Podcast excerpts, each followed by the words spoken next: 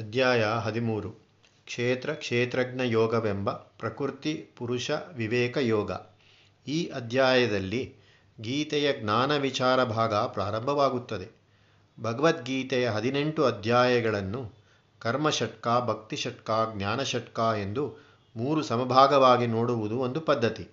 ಷಟ್ಕವೆಂದರೆ ಆರು ಅಧ್ಯಾಯಗಳ ಸಮೂಹ. ಆಯಾ ಷಟ್ಕದಲ್ಲಿ ಆಯಾ ವಿಷಯ. ಕರ್ಮ ಅಥವಾ ಭಕ್ತಿ ಅಥವಾ ಜ್ಞಾನ ಪ್ರಧಾನವೆಂದು ಮಿಕ್ಕೆರಡು ವಿಷಯಗಳು ಅಲ್ಲಿ ಪ್ರಾಸಂಗಿಕಗಳೆಂದು ತಾತ್ಪರ್ಯ. ಸಮಗ್ರ ದೃಷ್ಟಿಯಲ್ಲಿ ಕರ್ಮ, ಭಕ್ತಿ, ಜ್ಞಾನ ಇವು ಮೂರೂ ಒಂದು ಒಲೆಯ ಮೂರು ಮೇಲ್ಗುಪ್ಪೆಗಳಂತೆ ಅಥವಾ ಮೂರು ಮೂಲೆ ಕಲ್ಲುಗಳಂತೆ. ಮೂರೂ ಏಕಕಾಲದಲ್ಲಿ ಅವಿನಾಭಾವದಿಂದ ಉಪಯುಕ್ತವಾಗತಕ್ಕವು. ಅವು ಕಣ್ಣಿಗೆ ಬೇರೆ ಬೇರೆಯಾದರೂ ಕೆಲಸದಲ್ಲಿ ಪ್ರತ್ಯೇಕವಾಗದೆ ಏಕೀಭವಿಸತಕ್ಕವು. ಆ ಮೂರನ್ನು ಬೇರೆ ಬೇರೆಯಾಗಿ ತೆಗೆದುಕೊಳ್ಳುವುದು ತರ್ಕ ವಿಚಾರಕ್ಕೆ ಮಾತ್ರ ಅನುಕೂಲ ಅನುಷ್ಠಾನುಭವಗಳಿಗಲ್ಲ. ಹೀಗೆ ಹದಿಮೂರನೆಯ ಅಧ್ಯಾಯದಿಂದ ಹದಿನೆಂಟರವರೆಗಿನ ಗ್ರಂಥವು ತತ್ವಜ್ಞಾನ ವಿಶದೀಕರಣಕ್ಕೆ ಸಹಾಯ ಕೊಡತಕ್ಕದ್ದು. ಪ್ರಕೃತ ಅಧ್ಯಾಯದ ಮುಖ್ಯ ವಿಷಯ ಜ್ಞಾನ. ಜ್ಞಾನವೆಂಬುದೇನು? ಅದು ಒಂದು ಬುದ್ಧಿ ಕಾರ್ಯ ಒಂದು ಪ್ರಾಣಿ ತನ್ನಿಂದ ಬೇರೆಯಾದದ್ದೆಂದು ತೋರಿದ ಒಂದಾನೊಂದು ಪ್ರಾಣಿಯನ್ನೋ, ಪದಾರ್ಥವನ್ನೋ, ಸಂಗತಿಯನ್ನೋ ಬುದ್ಧಿಯಿಂದ ಗ್ರಹಿಸಿದರೆ ಅದು ಜ್ಞಾನ. ನಮ್ಮ ಅಂತರಂಗದಲ್ಲಿ ಮುಖ್ಯವಾದ ಶಕ್ತಿಗಳು ಎರಡು. ಒಂದು ಮನಸ್ಸು, ಇನ್ನೊಂದು ಬುದ್ಧಿ. ಕೊರತೆಯನ್ನೋ, ಬಯಕೆಯನ್ನೋ, ನೋವನ್ನೋ ಪಡುವುದು ಮನಸ್ಸು. ಹಾಗೆಯೇ ಸುಖ ಸಂತೋಷಗಳು ಪ್ರೀತಿದ್ವೇಷಗಳು ಮನಸ್ಸಿನ ಕಾರ್ಯ. ಮನಸ್ಸು ತನಗೆ ಕಣ್ಣು, ಕಿವಿ ಮೊದಲಾದ ಇಂದ್ರಿಯಗಳು ತಂದೊಪ್ಪಿಸಿದ ವರದಿಗಳಿಂದ ಕೊರತೆ ಕೋರಿಕೆಗಳನ್ನು, ತೃಪ್ತಿ ಸಂತೋಷಗಳನ್ನು ಪಡುತ್ತದೆ.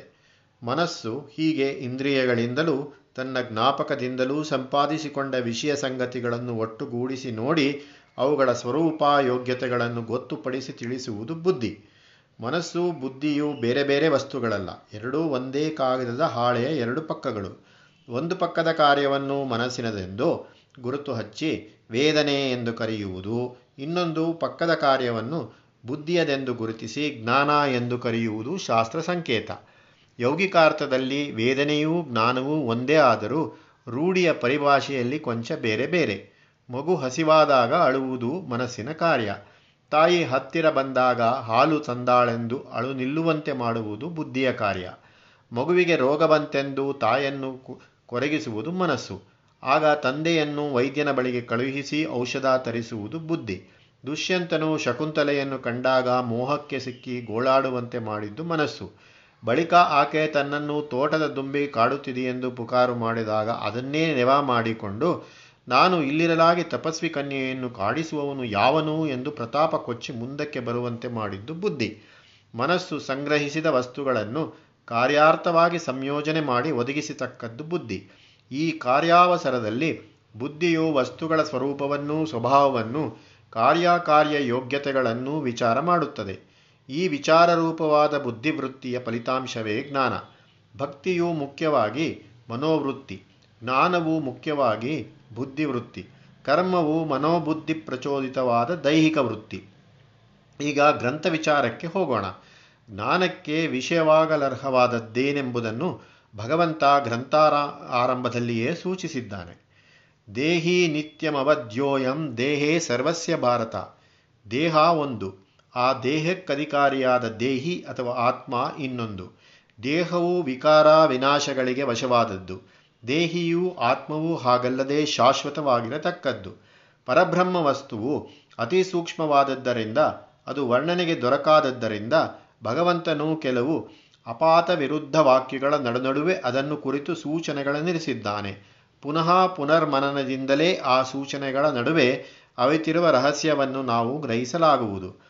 ಅನಾದಿಮತ್ ಪರಂಬ್ರಹ್ಮ ನಾ ಸತ್ತನ್ನಾ ಸದುಚ್ಯತೆ. ಪರಬ್ರಹ್ಮವು ಆದಿ ಇಲ್ಲದ್ದು ಅದು ಇರುವುದಲ್ಲವೆಂದೂ, ಇಲ್ಲದಲ್ಲವೆಂದೂ ಹೇಳಲ್ಪಡುತ್ತದೆ. ಇಲ್ಲಿಯ ಮೊದಲನೆಯ ಭಾಗವನ್ನು ಅನಾದಿ ಪ್ಲಸ್ ಮತ್ಪರಂ ಪ್ಲಸ್ ಬ್ರಹ್ಮ ಎಂಬುದಾಗಿ ಯಾದರೂ ವಿಭಾಗಿಸಬಹುದು. ಆಗ ಅನಾದಿಯು ಮತ್ತು ನನ್ನ ಮತ್ ಈಗಿನ ಆದಿಯುಳ್ಳ ಕೃಷ್ಣಾವತಾರಕ್ಕಿಂತ ಪರಂ ಮೇಲ್ಪಟ್ಟದ್ದಾಗಿಯೂ ಇರುವುದು ಬ್ರಹ್ಮ ಎಂದು ಅರ್ಥ ಹೇಳಬಹುದು. ಅದಕ್ಕಿಂತ ತೊಡಕಾದದ್ದು ಮೇಳನ ಎರಡನೆಯ ಭಾಗ. ಅದರಲ್ಲಿ ನಾ ಪ್ಲಸ್ ಸತ್ ಪ್ಲಸ್ ತತ್ ಪ್ಲಸ್ ನಾ ಪ್ಲಸ್ ಅಸತ್ ಉಚ್ಯತೆ ಇಷ್ಟು ಮಾತುಗಳಿವೆ. ಅರ್ಥ ಹೀಗೆ. ತತ್ ಆ ಬ್ರಹ್ಮವು ನಾ ಸತ್ ಇಲ್ಲವೋ ಎನ್ನಿಸುವಂತಿದೆ ಎಂದರೆ ಪ್ರತ್ಯಕ್ಷವಾಗಿ ಕಾಣದೆ ಅಪ್ರತ್ಯಕ್ಷವಾಗಿವೆ. ಪ್ರಕೃತಿ ಶಕ್ತಿಯು ನೇಯ್ದು ಮುಸುಕು ತೊಡಿಸಿದ ಜಗತ್ತೆಂಬ ಕಂಬಳಿಯೊಳಗಡೆ ಬ್ರಹ್ಮವು ಗೂಢವಾಗಿದೆ. ನಮಗೆ ಕಾಣುವ ಆ ಹೊದಿಕೆ ನಾಶ ವಿಕಾರಗಳನ್ನು ಪಡೆಯುತ್ತದೆ. ಆದದ್ದರಿಂದ ಅದು ಅಸತ್. ಸದ್ವಸ್ತುವಾದ ಬ್ರಹ್ಮವು ಅಸತ್ತಾದ ಪ್ರಪಂಚದೊಳಗೆ ಅವಿತುಕೊಂಡು ತಾನಿಲ್ಲವೆಂದೆನಿಸುವಂತೆ ಆಗಿದೆ. ಆದದ್ದರಿಂದ ನ ಸತ್, ನ ಅಸತ್. ವಾಸ್ತವದಲ್ಲಿ ಅದು ಇಲ್ಲದ್ದಲ್ಲ. ಸರ್ವಕಾಲಗಳಲ್ಲಿಯೂ ಸರ್ವತ್ರ ಇದ್ದುಕೊಂಡಿದೆ. ಕಾಣಿಸಿದ್ದಾದರೂ ಇಲ್ಲದ್ದಲ್ಲ. ನಾ ಸತ್ ತತ್ ಎಂಬಲ್ಲಿ ಸತ್ ಎಂದರೆ ಇಂದ್ರಿಯ ಗೋಚರವಾಗಿರುವ ವಸ್ತು. ಬ್ರಹ್ಮವು ಇಂದ್ರಿಯಗಳ ಪಾಲಿಗೆ ಇರುವುದಲ್ಲ. ಇದೇ ಅಭಿಪ್ರಾಯವೇ ಶ್ರುತಿಯಲ್ಲಿದೆ. ಅಸದ್ವಾ ಇದಮಗ್ರ ಆಸೀತ್. ತಥೋ ವೈ ಸದಜಾಯತ. ಮೊದಲು ಅಸತ್ತೇ ಅಲ್ಲವೇ ಇದ್ದದ್ದು. ಅದರಿಂದ ಸತ್ ಉಂಟಾಯಿತು. ಇದ್ದದ್ದು ಅಸೀತ್ ಎಂಬ ಕ್ರಿಯಾಪದದಿಂದ ಏನೋ ಒಂದು ಇತ್ತು ಎಂಬುದು ಸ್ಪಷ್ಟವಾಗಿದೆ. ಆದರೆ ಅದು ಏನೆಂದೂ ತಿಳಿದು ಬರುವಂತಿರಲಿಲ್ಲ. ಅದು ರೂಪಗುಣ ಲಿಂಗಗಳೊಂದೂ ಇಲ್ಲದ್ದಾಗಿ ಇತ್ತು. ಮೊದಲು ಇದ್ದದ್ದು ಸರ್ವಶೂನ್ಯವಲ್ಲ. ಕಣ್ಣು ಕಿವಿಗಳಿಗೆ ಗೋಚರವಾಗದ್ದು ಏನೋ ಒಂದಿತ್ತು. ಹಾಗೆ ಅದು ಕಾಣಬರದೇ ಇದ್ದುದರಿಂದ ಅಸತ್ಯೆನಿಸಿಕೊಂಡಿತ್ತು. ಅಸತ್ ಎಂಬುದೇ ಅವ್ಯಕ್ತ. ಯಾವುದು ತಾನು ಇದ್ದುಕೊಂಡು ಮೇಲಕ್ಕೆ ಕಾಣಿಸಿಕೊಂಡಿಲ್ಲವೋ ಆ ಗೂಢವಸ್ತುವೇ ಅವ್ಯಕ್ತ. ಅದೇ ಅಸತ್. ಇಲ್ಲಿ ಅಸತ್ ಎಂದರೆ ಅತ್ಯಂತಾಭಾವವಲ್ಲ ಸಾಪೇಕ್ಷಾಭಾವ. ಸೃಷ್ಟಿಯ ನಂತರದ ದೃಷ್ಟಿಯಿಂದ ಸೃಷ್ಟಿಪೂರ್ವದಲ್ಲಿಯ ಅಭಾವ. ಬ್ರಹ್ಮವು ಹೇಗಿದೆ? ಸರ್ವತಃ ಪಾಣಿಪಾದಂ ತತ್ ಸರ್ವತೋಕ್ಷಿ ಶಿರೋಮುಖಂ. ಸರ್ವತಃ ಶ್ರುತಿಮಲ್ಲೋಕೆ ಸರ್ವಮಾವೃತ್ಯ ತಿಷ್ಟತಿ. ಎಲ್ಲೆಲ್ಲೂ ಅದರ ಕೈಕಾಲುಗಳಿವೆ, ಎಲ್ಲೆಲ್ಲೂ ಅದರ ಕಣ್ಣು ತಲೆಗಳು, ಅದು ಸರ್ವಮಾವೃತ್ರ ತಿಷ್ಟತಿ, ಎಲ್ಲವನ್ನೂ ಆವರಿಸಿಕೊಂಡಿದೆ. ಇಲ್ಲಿ ಪುರುಷ ಸೂಕ್ತದ ಸಹಸ್ರಶೀರ್ಷ ಪುರುಷ ವಾಕ್ಯವನ್ನು ಗೀತೆಯ ವಿಶ್ವರೂಪಾಧ್ಯಾಯವನ್ನು ಸ್ಮರಿಸಬಹುದು. ಸರ್ವೇಂದ್ರಿಯ ಗುಣಾಭಾಸಂ, ಸರ್ವೇಂದ್ರಿಯ ವಿವರ್ಜಿತಂ, ಆಸಕ್ತಂ ಸರ್ವಭೃಚ್ಛೈವ ನಿರ್ಗುಣಂ ಗುಣಭೋಕ್ತೃಚ. ಎಲ್ಲ ಇಂದ್ರಿಯ ಕಾರ್ಯಗಳಲ್ಲಿಯೂ ಅದು ಹೊಳೆಯುತ್ತಿದೆ. ಆದರೆ ಅದು ಇಂದ್ರಿಯವ, ಅವಯವಗಳಲ್ಲಿದ್ದು ಅದು ಯಾವುದಕ್ಕೆ ಅಂಟುಕೊಂಡಿಲ್ಲ. ಆದರೂ ಎಲ್ಲವನ್ನೂ ಹೊತ್ತಿದೆ. ಅದು ಗುಣವಿಲ್ಲದ್ದು. ಆದರೆ ಗುಣಗಳನ್ನು ಅನುಭವಿಸಬಲ್ಲದ್ದು. ಅವಿಭಕ್ತಂಚ ಭೂತೇಶು ವಿಭಕ್ತಮಿವ ಚ ಸ್ಥಿತಂ. ಭೂತಭರ್ತೃಚ್ಚ ತಜ್ಞೇಯಂ ಗ್ರಸಿಷ್ಣು ಪ್ರಭವಿಷ್ಣು ಚ. ಅದು ಅಖಂಡ ವಸ್ತು. ಆದರೂ ಪ್ರಾಣಿಗಳಲ್ಲಿ ಖಂಡಖಂಡವಾಗಿ ಹಂಚಿದಂತೆ ಕಾಣುತ್ತದೆ. ಪ್ರಾಣಿಗಳನ್ನು ಧರಿಸಿ ಪೋಷಿಸತಕ್ಕದ್ದು ಅದೇ ಪ್ರಾಣಿಗಳನ್ನು ತಿನ್ನುತ್ತದೆ. ಮರಳಿ ಅದೇ ಅವುಗಳ ಹುಟ್ಟನ್ನು ಆಗಿಸುತ್ತದೆ. ಜ್ಯೋತಿಷಾಮಪಿ ತಜ್ಜ್ಯೋತಿ ತಮಸಃ ಪರಮುಚ್ಯತೆ. ಎಲ್ಲ ಬೆಳಕು ಬೆಳಕುಗಳಿಗೂ ಅದು ಬೆಳಕು. ಅದು ಎಲ್ಲ ಕತ್ತಲೆಗಳಿಗಿಂತಲೂ ಆಚಿನದು, ಮೇಲಿನದು. ಇಂಥದ್ದು ಜ್ಞೇಯ, ವರ್ಣನೆಗೆ ಶಕ್ಯವಲ್ಲದ್ದು, ವಿವರಣೆಗೆ ದೊರಕದ್ದು. ಈ ಮೇಲಿನ ವಾಕ್ಯಗಳು ಕಾವ್ಯವಲ್ಲವೆಂದು, ಕಾವ್ಯವನ್ನು ಬಲ್ಲವರು ಯಾರು ಹೇಳಿಯಾರು? ಜ್ಞಾನಮೂಲ ಯಾವುದು? ಸರ್ವನಿರ್ವೇದಕ ಯಾವುದು ಎಂದರೆ ಎಲ್ಲವನ್ನೂ ತಿಳಿಯಪಡಿಸುವ ಮತ್ತು ಎಲ್ಲರಿಗೂ ತಿಳಿಯಪಡಿಸುವ ಶಕ್ತಿ ಸಾಧನ ಯಾವುದು? ಯಥಾ ಪ್ರಕಾಶ ಯತ್ಯೇಕ ಕೃತ್ಯಂ ಲೋಕಮಿಮಂ ರವಿ. ಕ್ಷೇತ್ರಂ ಕ್ಷೇತ್ರೀ ತಥಾ ಕೃತ್ಸ್ನಂ ಪ್ರಕಾಶಯತಿ ಭಾರತ. ಒಬ್ಬ ಸೂರ್ಯನು ಸಮಸ್ತ ಜಗತ್ತನ್ನು ಬೆಳಗಿಸುವಂತೆ ಕ್ಷೇತ್ರಿಯು ಆತ್ಮನು ಕ್ಷೇತ್ರವನ್ನೆಲ್ಲವನ್ನೂ ಬೆಳಗಿಸುತ್ತಾನೆ.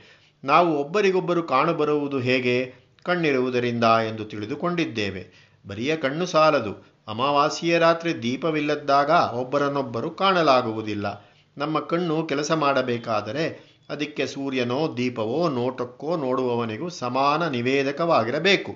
ಕಣ್ಣ ಹೊಳಪು ಸೂರ್ಯನ ಅಥವಾ ದೀಪದ ಬೆಳಕು ಸೇರಿ ಮನಸ್ಸಿನ ಮೇಲೆ ಪರಿಣಾಮ ಮಾಡುತ್ತದೆ. ಮನಸ್ಸಿಗೆ ಆ ಪರಿಣಾಮ ಮಾಡಿಸಿಕೊಳ್ಳುವ ಯೋಗ್ಯತೆ ಎಂದರೆ ವೇದನ ಸಾಮರ್ಥ್ಯ ಎಲ್ಲಿಂದ ಬರುತ್ತದೆ? ಒಳಗಿರುವ ಪರಮಾತ್ಮನಿಂದ. ಆದದ್ದರಿಂದಲೇ ಅಂತರಾತ್ಮನನ್ನು ಪರಂಜ್ಯೋತಿ ಎಂದು ಕರೆಯುವುದು. ಇದನ್ನೇ ಬ್ರಹ್ಮದಾರಣ್ಯಕೋಪನಿಷತ್ತಿನಲ್ಲಿ ಆತ್ರಾಯಂ ಪುರುಷ ಸ್ವಯಂ ಜ್ಯೋತಿರ್ಭವತಿ ಎಂದು ಸಿದ್ಧಾಂತ ಮಾಡಿದೆ. ಆ ಉಪನಿಷತ್ತಿನ ಜ್ಯೋತಿರ್ಬ್ರಾಹ್ಮಣವೆಂಬ ಈ ಪ್ರಕರಣವನ್ನು ಒಂದು ಸಣ್ಣ ಶ್ಲೋಕದಲ್ಲಿ ಸಂಗ್ರಹಿಸಿದ್ದಾರೆ. ಕಿಂ ಜ್ಯೋತಿಸ್ತವ ಭಾನುಮಾನ್ ಅಹನಿಮೇ ರೌತ್ರೌ ಪ್ರದೀಪಾದಿಕಂ ಸ್ಯಾದೇವಂ ರವಿದೀಪದರ್ಶನ ವಿಧೌ ಕಿಂ ಜ್ಯೋತಿರಾಖ್ಯಾಹಿ ಮೇ ಚಕ್ಷುಸ್ತಸ್ಯ ನಿಮೀಲನಾದಿಸಮಯೇ ಕಿಂ ಧೀರ್ದೆಯೋ ದರ್ಶನೆ ಕಿಂ ತತ್ರಾಹಮತೋ ಭವಾನ್ ಪರಮಕಂ ಜ್ಯೋತಿಸ್ತದಸ್ಮಿ ಪ್ರಭೋ ಗುರುವು ಶಿಷ್ಯನನ್ನು ಕೇಳುತ್ತಾನೆ, ನೀನು ಯಾವ ಬೆಳಕಿನಿಂದ ಪದಾರ್ಥಗಳನ್ನು ನೋಡುತ್ತೀ? ಉತ್ತರ, ಸೂರ್ಯನಿಂದ. ಪ್ರಶ್ನೆ, ರಾತ್ರಿಯಲ್ಲೋ? ಉತ್ತರ, ದೀಪ, ಬೆಂಕಿ ಇತ್ಯಾದಿಗಳಿಂದ. ಪ್ರಶ್ನೆ, ಸರಿ, ಆದರೆ ಆ ಸೂರ್ಯನನ್ನು ಆ ದೀಪವನ್ನು ನೀನು ನೋಡುವುದು ಯಾವ ಬೆಳಕಿನಿಂದ? ಉತ್ತರ, ಕಣ್ಣಿನಿಂದ. ಪ್ರಶ್ನೆ. ಕಣ್ಣು ಮುಚ್ಚಿಕೊಂಡಾಗ ನೀನು ಪದಾರ್ಥಗಳನ್ನು ಗುರುತಿಸುವುದು ಹೇಗೆ? ಉತ್ತರ, ಬುದ್ಧಿಯಿಂದ. ಪ್ರಶ್ನೆ. ಆ ಬುದ್ಧಿಯನ್ನು ನೀನು ಕಂಡುಕೊಂಡದ್ದು ಹೇಗೆ? ಉತ್ತರ, ನನ್ನ ಒಳಗಿರುವ ಆತ್ಮದ ಪ್ರಕಾಶದಿಂದ. ಪ್ರಶ್ನೆ. ಹಾಗಾದರೆ ನೀನೇ ಪರಂಜ್ಯೋತಿಯಷ್ಟೇ? ಉತ್ತರ, ಹೌದು ಗುರುವೇ, ಪರಂಜ್ಯೋತಿಯು ನಾನೇ ಆಗಿದ್ದೇನೆ. ಮೇಳನ ಶ್ಲೋಕದ ಸ್ವಲ್ಪ ಭಿನ್ನವಾದ ಇನ್ನೊಂದು ಪಾಠವನ್ನು ಶಂಕರಾಚಾರ್ಯರದೆಂದು ಹೇಳುವ ಶತಶ್ಲೋಕಿ ಗ್ರಂಥದಲ್ಲಿ ಕಾಣಬಹುದು. ಈ ಪರಮವಸ್ತುವನ್ನೇ ಗೀತಾಚಾರ್ಯರು ಹೇಳುತ್ತಾರೆ. ಜ್ಞಾನಂ ಜ್ಞೇಯಂ ಜ್ಞಾನಗಮ್ಯಂ ಹೃದಯ ಸರ್ವಸ್ಯ ವಿಷ್ಟಿತಂ ಮೂರು ಒಂದೇ ಆತ್ಮವಸ್ತುವಿನ ಸ್ಥಾನಭೇದಗಳು. ಅದೇ ಜ್ಞಾನ, ಅದೇ ಜ್ಞೇಯ, ಅದೇ ಜ್ಞಾನಗಮ್ಯ. ಅದು ಎಲ್ಲರ ಹೃದಯಗಳಲ್ಲಿಯೂ ನೆಲೆಸಿರುತ್ತದೆ. ಈ ಪ್ರಕರಣವನ್ನು ಪ್ರಕರಣವನ್ನು ಕೊಂಚ ಸಾವಧಾನವಾಗಿ ನೋಡಬೇಕು. ಒಂದು, ಜ್ಞಾನಂ ಎಂದರೆ ಮುಂದೆ ಹೇಳುವ ವಿಷಯವನ್ನು ಕುರಿತ ಜ್ಞಾನವನ್ನು ಸಂಪಾದಿಸುವ ಸಾಧನ ಅಥವಾ ವಿಧಾನ. ಈ ವಿಧಾನವನ್ನು ಅಮಾನಿತ್ವಂ ಅಂಧಭಿತ್ವಂ ಮೊದಲಾದ ನೀತಿ ಗುಣೋಪದೇಶಗಳಿಂದ ತಿಳಿಸಿದೆ. ಶಮದಮಾದಿ ಅಂತರಂಗ ಸಾಧನಗಳು, ಯಜ್ಞದಾನ ತಪಸ್ಸು ಮೊದಲಾದ ಬಹಿರಂಗ ಸಾಧನಗಳು ಇಲ್ಲಿ ವಿವಕ್ಷಿತವಾದವು. ಜ್ಞಾನ ಎಂದರೆ ಜ್ಞಾನಕ್ಕೆ ಸಾಧಕವಾದ ಸ್ವಶಿಕ್ಷಣ ಸೆಲ್ಫ್ ಡಿಸಿಪ್ಲಿನ್ ಜ್ಞೇಯಂ, ಇದು ಜ್ಞಾನ, ಯಾವ ವಿಷಯವನ್ನು ಕುರಿತದ್ದೋ ಆ ವಿಷಯ. ಜ್ಞೇಯಂ ಯತ್ತತ್ರ ವಕ್ಷ್ಯಾಮಿ ಯಜ್ಞಾತ್ವಾ ಮೃದುಮಶ್ನುತೆ ಅನಾದಿಮತ್ಪರಂ ಬ್ರಹ್ಮ, ನಾ ಸತ್ತನ್ನಾ ಸಾಧುಚ್ಯತೆ ಯಾವ ಒಂದು ವಸ್ತುವನ್ನು ತಿಳಿದುಕೊಂಡರೆ ಎಲ್ಲ ಪ್ರಶ್ನೆಗಳಿಗೂ ಉತ್ತರ ದೊರೆತೀತೋ, ಅದು ಪರಮತತ್ವ, ಅದು ಜ್ಞೇಯ. ಕಸ್ಮಿನ್ನು ವಿಜ್ಞಾತೆ ಸರ್ವಮಿದಂ ವಿಜ್ಞಾತಂ ಭವತಿ ಎಂದು ಮಂಡಕೋಪನಿಷತ್ತು ಏನಾಶ್ರುತಂ ಶ್ರುತಂ ಭವತ್ಯಮತಂ ಮತಂ ಅವಿಜ್ಞಾತಂ ವಿಜ್ಞಾತಂ ಚಾಂದೋಗ್ಯೋಪನಿಷತ್ತು, ಆತ್ಮನೋ ದರ್ಶನೇನ ಶ್ರವಣೇನ ಮತ್ಯ ವಿಜ್ಞಾನೇನ ಸರ್ವಂ ವಿದಿತಂ. ಸರ್ವಂ ಎಂದರೆ ನಾವು ಯಾವ ಯಾವುದನ್ನು ಇದೆ ಎಂದು ತಿಳಿದುಕೊಂಡಿದ್ದೇವೋ ಅದರಲ್ಲಿ ಯಾವ ಒಂದನ್ನು ಬಿಡದೆ ಎಲ್ಲವನ್ನೂ ಎಂದು ಅರ್ಥ.